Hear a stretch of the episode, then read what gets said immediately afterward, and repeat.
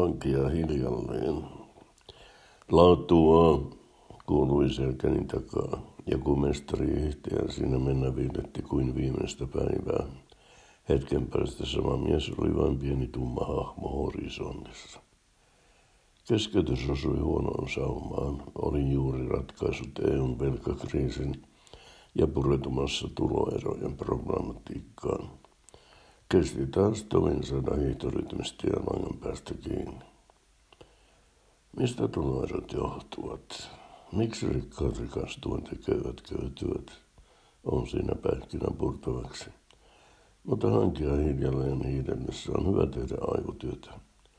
Jokainen potku ja jokainen sauvan survaisu vie lähemmäs ratkaisua.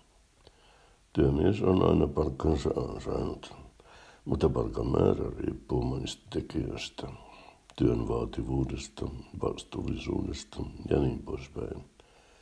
Kun ne otetaan huomioon, kirurgi peittoaa selvästi siivoojan käsityöläisiä molemmat, mutta millimetrin paksuisten verisuonien ompelu on vähän eri juttu kuin imurin ja pölyhuiskun käsittely. Palkasta ja käteenjäävä summa on varsinaista tienestiä. Veroprogressiosta huolimatta kirurgi saa selvästi enemmän käteen kuin siivooja ja sen huomaa. Kirurgi ajelee mersulla, siivooja folkkarilla. Kuten tunnettua, ansiotuloa voi tietyn edellytyksen muuttaa kevyemmin verotetuksi pääomatuloksi, ja siihen mahdollisuuteen lääkäritkin tarttuvat aina kun vain voivat.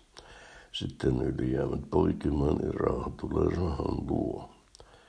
Pelkillä ansiotuloilla elävällä ei ole samoja mahiksia. Hyvä, jos tulee palkanaan toimeen. Laittua sama karjuja nyt jo toisella kierroksella.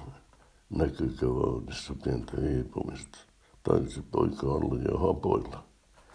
Mutta mistä näetinkään tuloerot taisivat tulla käsiteltyä? Onko niillä mitään tehtävissä? No, veroprogressiot ovat jyrkentää pyramidin yläpäässä ja pääomatulojakin voisi tarkoittaa raskaammalla kädellä. Näin pienennettäisiin tulo- ja varallisuuseroja. Mutta ei se pieni tuloista vielä paljon auta. Kirurgin elintaso saattaisi hieman laskea. Yleinen etu pakottaa valintoihin. Kumman menestys ja hyvinvointi, hyvinvointi on sen kannalta tärkeämpi? Kirurgin vai siivojan? Kumpi on helpompi heivata? Vastaus on selvä. Tiukan paikan tullen siivoaminen, siivoaminen sujuu lähes kaikilta. Homma hoituu tumpeloltakin, ainakin jotenkuten. Pienet laiminlyönnit, kuten villakoirat sängyn alla, ovat vain esteettinen haitta, ainakin miesnäkökulmasta. Kirurgin työ sitä vastaan ei onnistu joka pojalta, eikä leikkaussalissa ole varaa pieniinkään laiminlyönteihin. Siinä on ihmisen henki kyseessä. Leikkaussalissa kirurgi on Jumalasta seuraava. Viime kädessä tuloerot johtuvat yhteiskunnan rakenteesta. Homma ei toimi muuten. Vaikka tasa-arvo vallitsee ja maata hallitsee, jotkut ovat aina tasa-arvoisempia kuin jotkut muut. Raamatun sanoen, niin on ja niin on aina oleva. Sitten tuli stoppi. Suksista lopui pito ja ajatus alkoi lipsua. Ladullekin ilmestyi yllättävää este. Naishenkilö oli saanut paniikkikohtauksen. Hän seisoi ladulla sauvoihinsa nojaten, väänsi itkua ja kiljui täyttä kurkkua. Havuja perkele! Tuli uutta ajateltavaa. Mikä meitä vaivaa? Otamme kaikki liian vakavasti. Hiihtämäänkään ei voi mennä tavallisissa kuteissa. Vaatetuksen pitää olla uusinta muotia. Hikilaudat on poltettu ajan sitten. Nyt on oltava erikseen perinteisen sukset ja vapaan sukset. Ladulla mennään otsaajassa ja räkäposkella.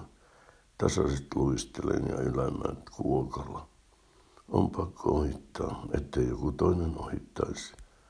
Sitten mennään hapoille, masennutaan, saadaan paniikkikohtaus tai tulee noutaja. Ei sen tarvitsisi niin olla. Heittää se heittää ei ole pääasia, vaan se, mitä pääkopassa liikkuu. Kun lähtee radulle, ei kannata jättää aivoja narikkaan. Suksia sujutellessa on mitä mainion tilaisuus ajatella asioita, harjoittaa terveellistä aivovoimistelua. Visaisimmatkin ongelmat ratkeavat kuin itsestään. Tuloerojen, tuloerojen mysteerikin selvisi noin vain. Ensi kerralla taidan siirtyä jo globaaleihin, koko ihmiskuntaa koskeviin kysymyksiin. Toivottavasti ei tule keskeytyksiä. Kun aivot työskentelevät korkeilla kierroksilla, keskeytykset ovat erityisen haitallisia. Jos kaikki menee hyvin, voin pian kertoa, mistä ilmastonmuutoksessa on oikeasti kysymys.